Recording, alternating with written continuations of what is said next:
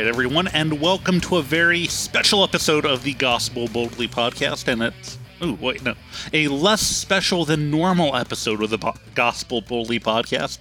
I am Pastor Eric Brown. I'm here by myself today. Sometimes it's just hard for uh, Thomas Lumpke and I to, to hook on up and get our schedules to mesh. Uh, he works hard. I have weird pastor schedule, and we don't see each other face to face, so it can be a little odd.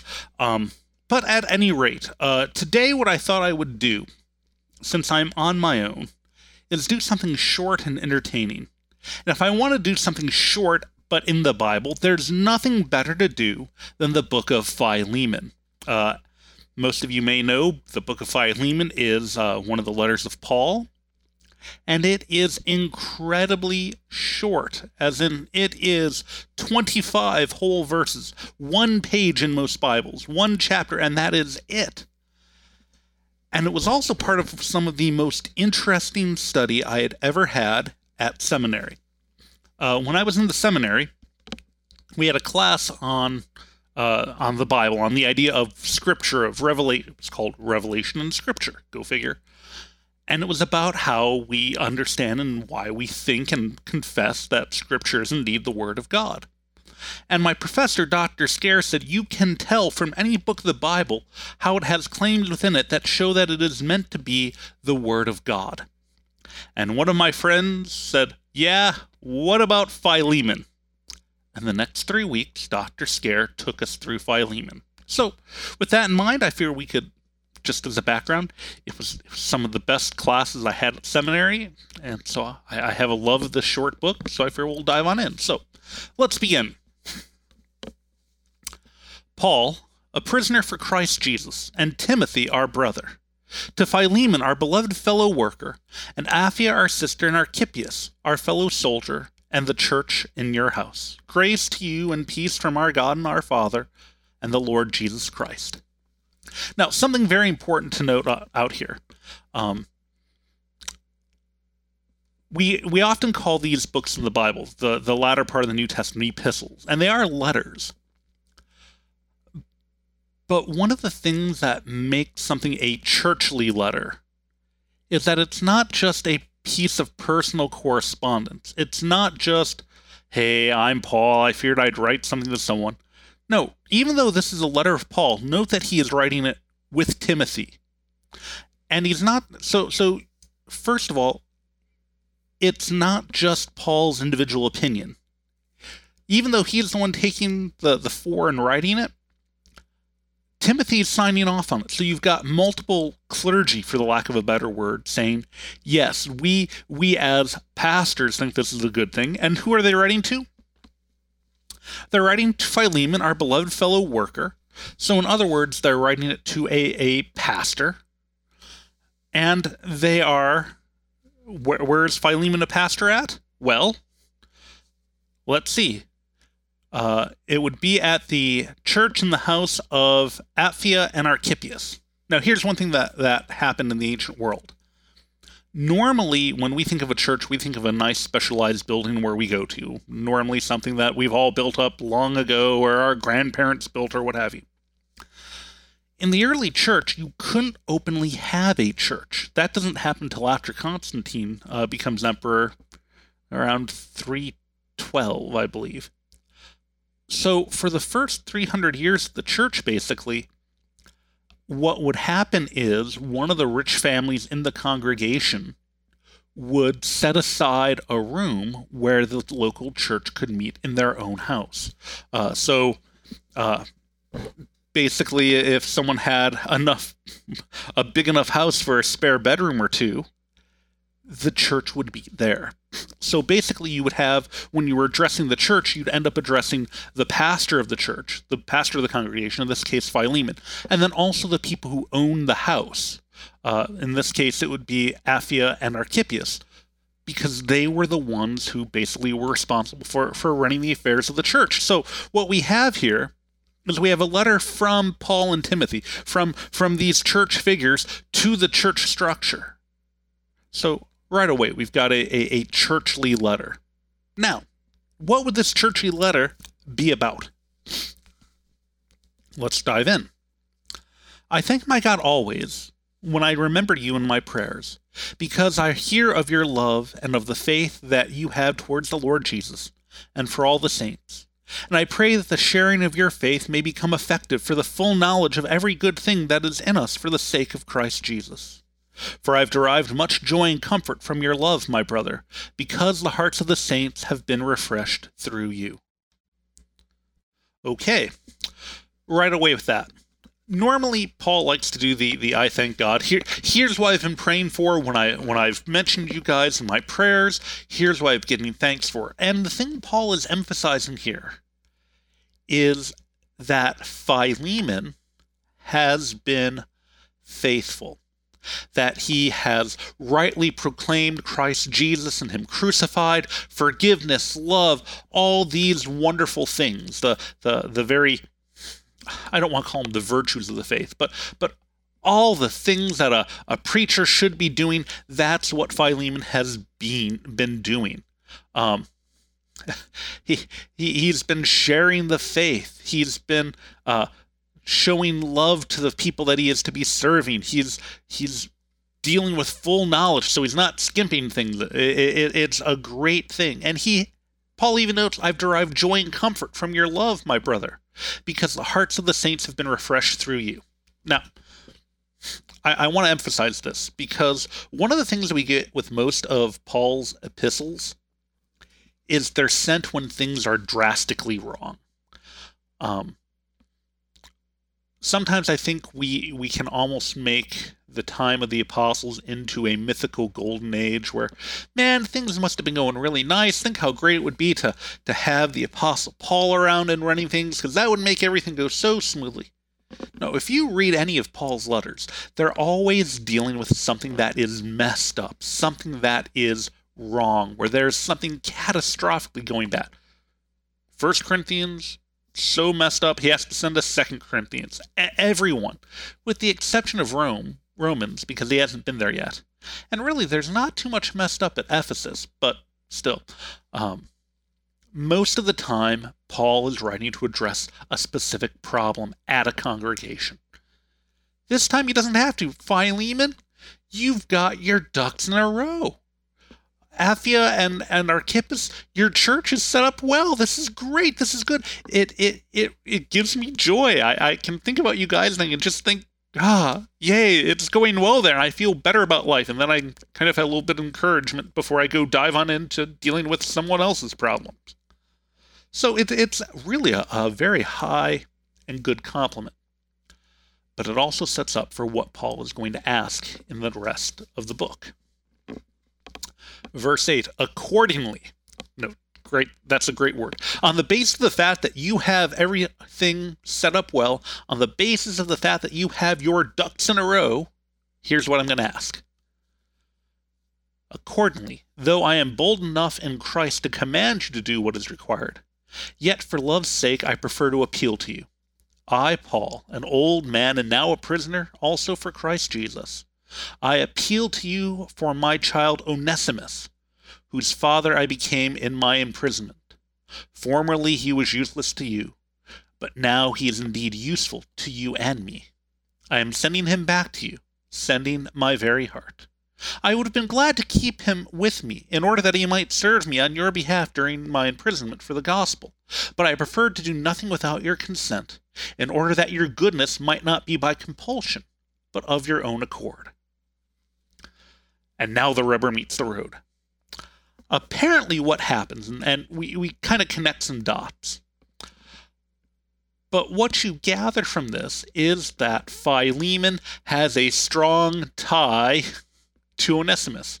Uh, what we would say basically is Onesimus was a slave, and Philemon was his master. And now, while this sounds well, we're we're Americans. We have our own history with slavery, and it, it we we hear things through that lens. Slavery was a somewhat common practice in the ancient world, and it wasn't a matter of race as it became in the U.S. It was really much more a matter of social and economic class, and it wasn't quite the the matter of degradation that it was in the U.S. Um, in some ways, you can almost think of slavery this way slavery in the ancient world. You never got to grow up. You were always treated like a kid in your owner's and your master's house. They were supposed to care for you, they were in charge of disciplining you, but you never got to go out on your own. You were stuck there. You were you were treated perpetually like the child, never set off on your own. You were part of their household. You could be very well respected, you could be famous, but you never got that responsibility of independence. Well, Onesimus runs away. And one of the things he does when he runs away is he, uh, well, somehow makes his way to Paul. And what we get here is uh, Paul does say uh, that he became Onesimus' father in his imprisonment. So, for whatever reason, Onesimus runs away and hooks up with Paul, where Paul is in jail. And Paul says he becomes his father. Now, that doesn't mean owner, but rather that is implying a spiritual thing. When Onesimus runs away, it doesn't sound as though he were Christian. But he feared he'd run to Paul because, ah, Paul's a good little sap. He'll take me in. But when he runs to Paul, apparently he converts. So now they, they that Paul describes it as though he has a relationship with Onesimus. So, what does that mean? Paul had a runaway slave who now has converted to the Christian faith. Oh, what do we do now? Well, we'll figure that out a little bit after the break.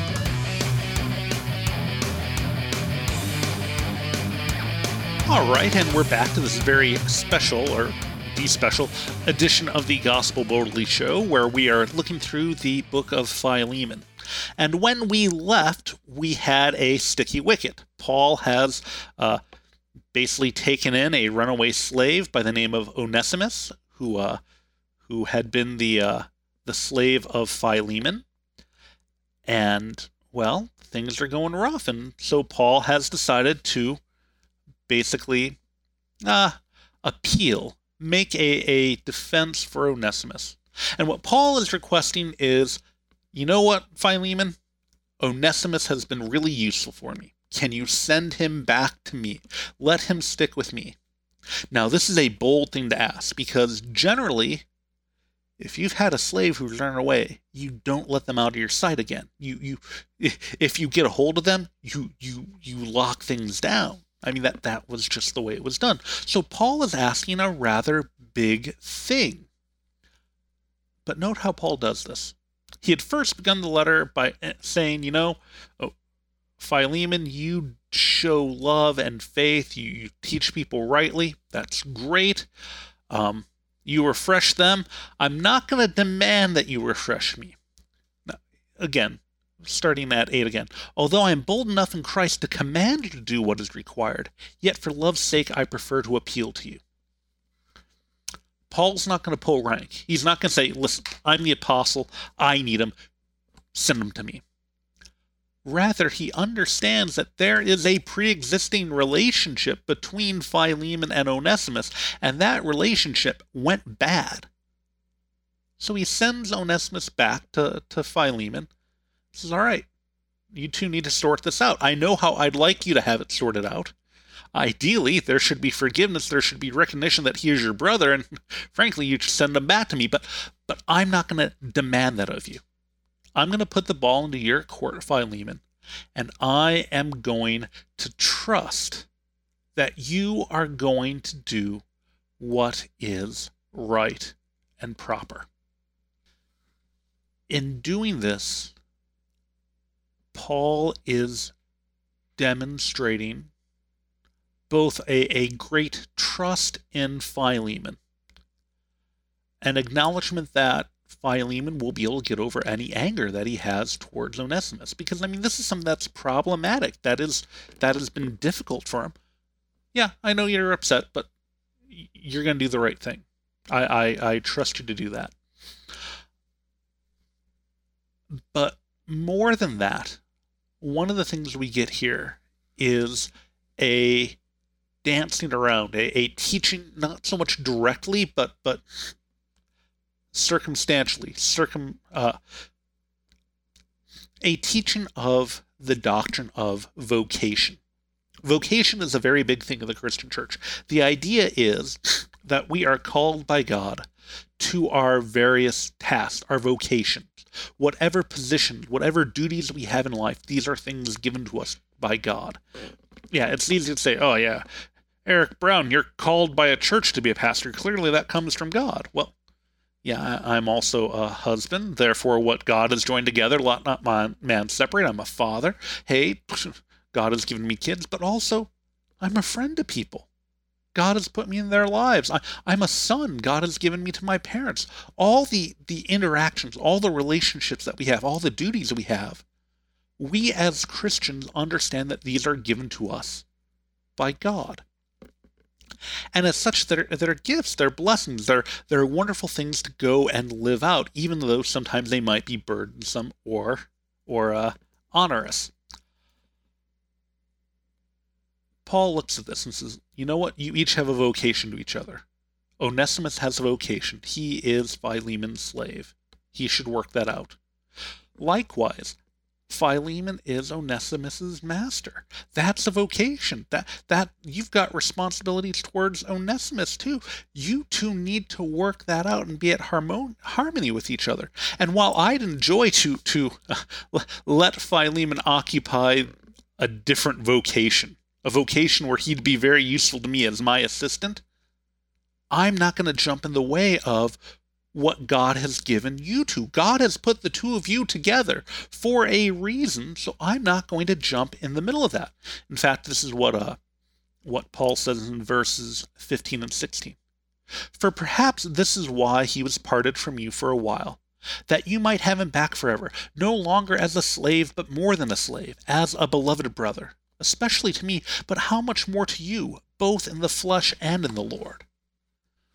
So again, what you have here is Paul saying, look, you had a relationship. That that that's what goes on. And and let's face it, that relationship got messed up. Paul doesn't try to assign blame. He doesn't throw all the blame on Onesimus. He doesn't throw the blame on Philemon. He's not worried about why it got messed up.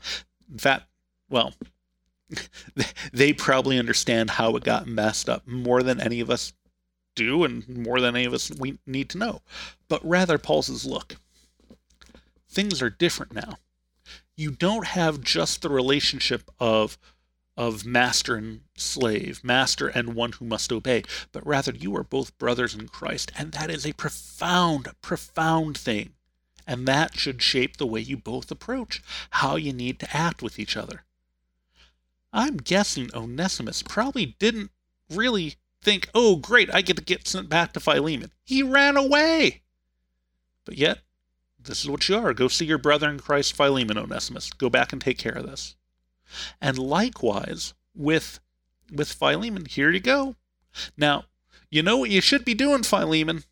I'll give you a little bit of time to work this on out, but time to step on up. Put put the money where your mouth is, as it were. But don't do that by the strength of your own character. No, Paul doesn't appeal to Onesimus's character here, but rather look at what you have from the Lord.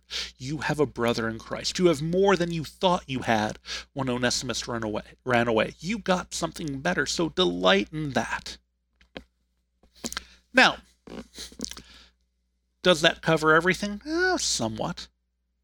But Paul decides he's going to uh, add in just a little bit more of an appeal. Verse 17. So if you consider me your partner, receive him as you would receive me.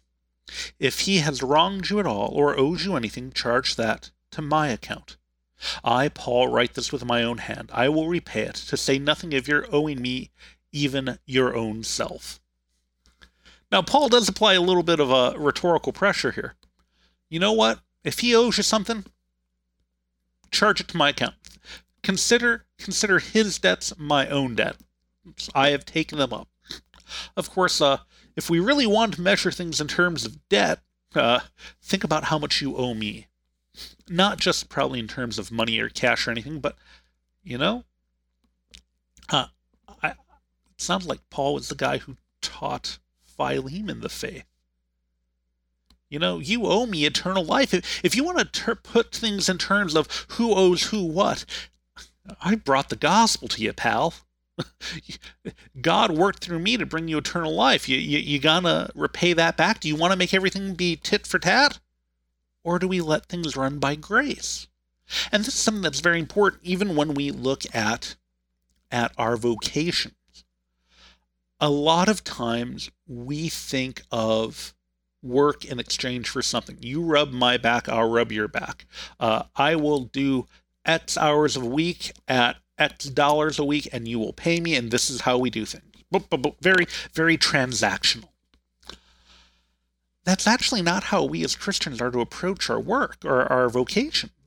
Our vocations are gifts of opportunities, gifts of, of the ability to go and serve our neighbor as we were created to do, to be confident and sure that what we're doing is good.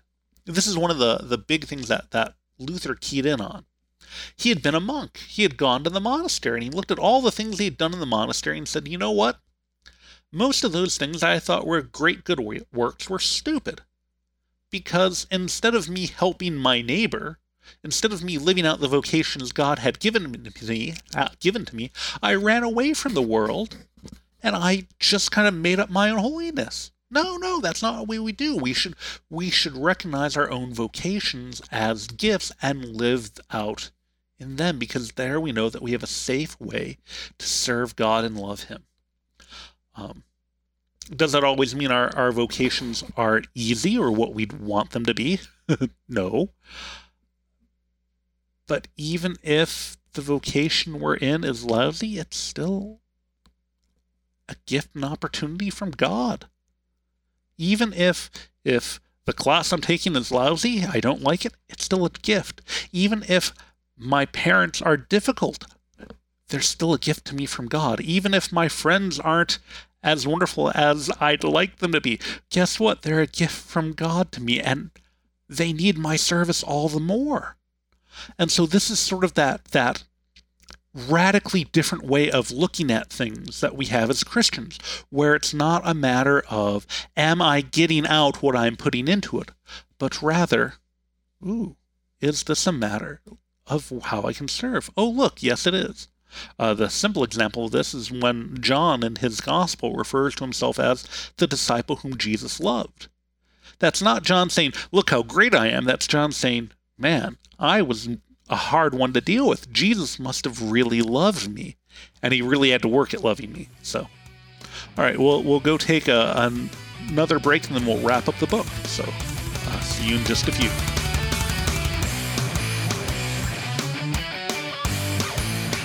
All right, and we're back, and let's go finish off. The, let's go finish off Philemon. Think about this: we're gonna have gone through an entire book of the Bible. Oh, awesome! Don't you feel accomplished? I do. All right. So, starting in at verse 20. Yes, brother, I want some benefit from you in the Lord. Refresh my heart in Christ. Okay, there, there Paul kind of turns it. You know what? This is a good thing. This is a way that you can help me out. You know, I'm in chains. I'm in prison. It's kind of hard for you to show love to me there. Oh, wait, we found a way for you to show love. Send me someone to help out. Because you know what? You've gotten by perfectly fine without them. So, verse 21 Confident of confident of your obedience, I write to you, knowing that you will do even more than I say. At the same time, prepare a guest room for me, for I'm hoping that through your prayers I will be graciously given to you. All right. This is how it should work out. You, you know what needs to be done. And you know what? You're going to do it. You're going to exceed expectations because that's what you're going to do. You'll figure out some even better way to show love to me than I thought. Now, there's two ways we could look at that. We could look at that very cynically and say, ah, this is masterful rhetorical manipulation. Ah, oh, great job. Or we could say it's just honest confidence. Because again, Paul's vocation, Paul's job is not to care for Paul. Paul might think that, hey, yeah, sending me Onesimus is a great way to care for me, but really, the person who has the job of caring for Paul are Paul's neighbors. Philemon has the job of caring for Paul. So Paul throws the ball back into his court. All right, Philemon, Go care for me. That, that that's your job, your task, and I know you're going to do it. And you know what? You'll probably even do it better than I would have done it myself because God has given you your talents to serve me. This is one of the things that that that makes any relationship work well. I'm going to use the the example of my marriage. I know most of you probably aren't married yet, but that's fine. But but I, am married to my wife. In that marriage, it's my job to care for my wife. That's my primary concern. How how do I take care of the woman God has given to me? Likewise, it's my wife's job to take care of me, to, to see that, that I'm taken care of, that my needs are met. And what happens is in this relationship, when when it works well, we're each freed up from worrying about ourselves so that we can focus on the other. And that makes things go in this great, wonderful circular motion. That's what Paul's calling for here. All right, Philemon, don't let your anger at Onesimus distract you from showing love as you ought. Don't let let your own anger or disappointment stop you from showing love as you know you should. This is one of the things that comes up. We were designed by God. We were created by God to love our neighbor. Sin jumps in the way of that. Sin gums up the works, as it were. And so, rather, our call is to resist that temptation so that we do show love. And then when things do get gummed up, and you know what I'd say? I'd say uh, having the one guy run away from the other is a pretty big gumming up the situation. All right, no, we're coming back together, but let's look at what we are. We are both, you are both Onesimus and Philemon, redeemed children of God, brothers in Christ. So, in spite of the friction that's been in your relationship, the great overarching truth and reality is you have both been forgiven. You have both been, dare I say, gospeled boldly. And that's how things wrap up and go. Um, well, let me get to the final and the final few verses.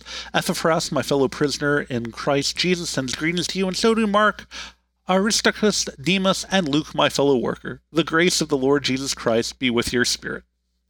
Again, we, we add in more names. This is a big churchly thing. Now, one of the things that comes up is why did Paul make this a public issue? Well, you know, it was the the whole situation is a good teaching opportunity to show how the gospel should predominate in our lives. One of the things that we we will talk about at least amongst us pastors, is that in a sermon the gospel should predominate. Yes, every sermon is going to have law where, where we deal with sin and its impact and its consequences and, and do not do this and this is what you've done, all that type of stuff. And then every sermon should have gospel. Uh, this is what Christ Jesus has done for you. You are forgiven. His forgiveness is for you. You have life in him and we want the gospel to predominate. I mean, the, that that is the the the the law is true. The gospel is true as well, and the gospel is even the the I'd say the more important truth, the more wondrous truth. This is an example of hey, here's how the gospel predominates in your life. By letter of the law, Philemon could drop the smackdown on Onesimus you can do that. But if you do that, you are letting the law dominate your life. You are letting sin and, and its expected consequences shape the way everything uh, goes. Uh, the consequences for a runaway slave were not pretty. And Paul doesn't say, all right, take Onesimus back and make an example of him so that no slave ever dares to think to run away again. We need to have the consequences shown forth to be an example so that no one else messes up. No, not his interest. Rather, he treats Philemon gently. He builds Philemon up. This is going to be hard for you, pal, because you're probably angry. But you know what? It's good for you. Your brothers in Christ. Let that truth shape the way you look at everything in your life. So, there you go. That's the letter to Philemon. And I think it's a, a great reminder for us. Wherever you are, my dear friends, you are one who's been baptized into Christ Jesus. You are my brother or sister in Christ. And you know what? That's an awesome thing. Go about your life knowing that you're forgiven, that you're free to serve, and you know what? You mess up, other people mess up for you. That's why Jesus Christ came, was born, why he suffered and died, so that you're forgiven, they're forgiven, and that's the thing that we should always remember. That should shape the that's the lens through which we should see the entirety of the world. The forgiveness won for us by Christ Jesus upon the cross. So all right, folks, have a good one. Um, I'm going to let you guys go on off. Ha- take care, be well, and uh, see you back in John later on. Have a good one, y'all.